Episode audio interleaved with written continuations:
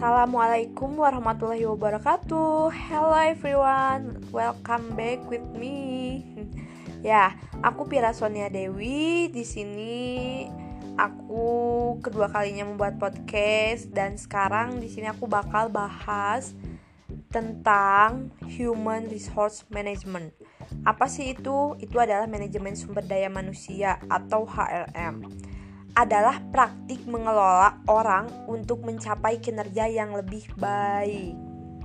Misalnya, jika Anda mempekerjakan orang dalam bisnis, Anda mencari orang yang sesuai dengan budaya perusahaan karena mereka akan lebih bahagia, bertahan lebih lama, dan lebih produktif daripada orang yang tidak cocok dengan budaya perusahaan. Kayak misalkan nih, ya kalau kita dari bank. Kita kan nyari yang lulusan administrasi keuangan perbankan yang yang bisa menghitung gitu kan. Nggak nggak dari kayak tiba-tiba orang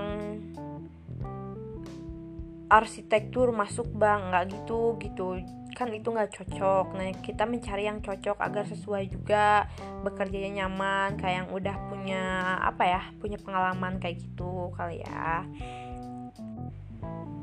jadi si pekerjaannya juga bisa lebih berkualitas gitu Intinya, manajemen sumber daya manusia itu mengoptimalkan kinerja perusahaan melalui pengelolaan sumber daya manusia yang lebih baik. Kayak gitu. Nah, e, selanjutnya e, siapakah sumber daya manusia ini? Nah, e, mungkin terasa agak aneh sih menyebut orang sebagai sumber daya manusia. Tapi sumber daya manusia adalah semua orang yang dalam satu kapasitas atau lainnya bekerja untuk atau berkontribusi pada suatu organisasi. Jadi kayak orang-orang ini merupakan tenaga kerja perusahaan gitu. Mereka bisa menjadi karyawan tetap, misalnya uh, tetapi juga bisa kontraktor gitu apalagi dengan kebangkitan ekonomi pertunjukan semakin banyak orang mulai basis kontrak tanpa memiliki kontrak kerja tradisional. Uh, kayak kan ada juga yang dikontrak gitu. Kamu kan kamu bisa ini nih kamu kerja di sini saya kontrak 2 tahun. Ada sistem kontrak dan ada kayak uh, yang biasa aja bisa kita bisa keluar bisa resign bisa kerja di mana aja berapa kali gitu. Dalam setahun kita bisa berapa kali ganti kerjaan. Ada yang sistemnya kontrak keikat gitu dua tahun misalkan. Ada juga perusahaan yang kayak gitu kan. Nah inilah ketujuh dasar SDM Uh, yang pertama ada rekrutmen dan seleksi, dua manajemen kinerja, tiga pembelajaran dan pengembangan, empat perencanaan suksesi, lima kompensasi dan keuntungan, enam sistem informasi sumber daya manusia, and the last data dan analisis SDM. Langsung aja kita bahas satu persatu ya. Dari rekrutmen and seleksi. Rekrutmen dan seleksi bisa dibilang merupakan elemen SDM yang paling terlihat. Kita semua ingat wawancara pertama kita, bukan?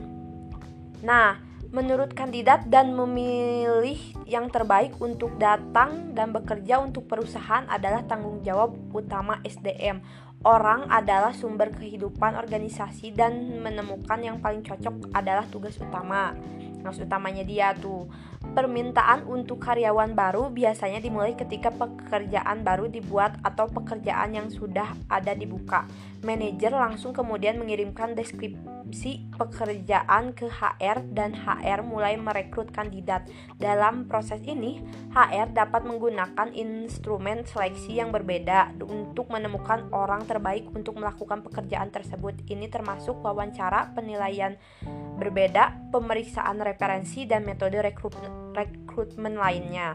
Terkadang ketika ada banyak kandidat, HR dapat menggunakan alat pemilih. Alat-alat ini membantu memisahkan gandum dari sekam dalam hal kandidat yang sesuai.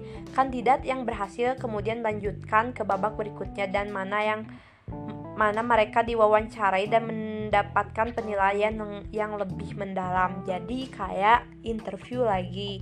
Di sana itu kalau kita sih kenal lebih HRD gitu ya yang dapat memilah, memilih atau menerima masalah karyawan itu. di sana kan kita diwawancara dulu uh, tes apa misalkan tergantung ke perusahaannya Next, manajemen kinerja. Setelah karyawan bergabung, manajemen kinerja menjadi penting. Manajemen kinerja adalah dasar SDM kedua. Ini melibatkan membantu orang untuk bekerja lebih baik dan pekerjaan mereka. Biasanya karyawan memiliki serangkaian tanggung jawab tertentu yang perlu mereka jaga. Manajemen kinerja adalah struktur yang memungkinkan karyawan mendapatkan umpan balik atas kinerja mereka dengan tujuan untuk mencapai kinerja yang lebih baik. Contohnya nih ya, adalah tinjauan kinerja formal satu lawan satu, instrumen umpan balik 360 derajat yang juga memperhitungkan evaluasi rekap rekan kerja, klien dan relasi lainnya dan umpan balik yang lebih informal. Biasanya perusahaan bekerja dengan siklus manajemen kinerja tahunan yang melibatkan perencanaan, pemantauan, peninjauan, dan pemberian penghargaan atas kinerja karyawan. Hasil dari proses ini mungkin memungkinkan pengategorian karyawan dalam karyawan berkinerja tinggi versus rendah dan karyawan berpotensi tinggi versus karyawan berpotensi rendah. Manajemen kinerja yang sukses sangat merupakan tanggung jawab bersama antar HR dan manajemen di mana biasanya manajem, manajer langsung memimpin dan mendukung HR manajemen kinerja yang baik yang sangat penting karena karyawan yang secara konsisten bekerja buruk mungkin tidak sesuai dengan perusahaan dan atau budaya dan mungkin harus diberhentikan. Ini juga salah satu tanggung jawab dasar HR. Jadi di sini tuh kayak eh, yang tadi tuh kayak ada karyawan bekerja berkinerja tinggi atau rendah. Jadi kayak ngasih apa ya? Setiap tahunnya tuh ada penilaian gitu. Mana nih yang bagus kerjanya mana yang kurang kayak gitu. Kan ada juga kayak perekrutan lagi. Kalau misalkan dia nih tetap aja masih gitu-gitu aja nih kerjanya apa harus dilatih lagi? Atau kayak emang nggak bisa kerja lagi harus diberhentikan kayak gitu Nah, yang ketiga pembelajaran atau pengembangan. Jika karyawan berjuang untuk bekerja dengan baik di bidang tertentu, pembelajaran dan pengembangan dapat membantu meningkatkan kinerja mereka. Pembelajaran dan pengembangan, learning and development or LD ONND dipimpin oleh SDM dan kebijakan yang lebih baik dapat sangat membantu dalam memajukan organisasi menuju tujuan jangka panjangnya.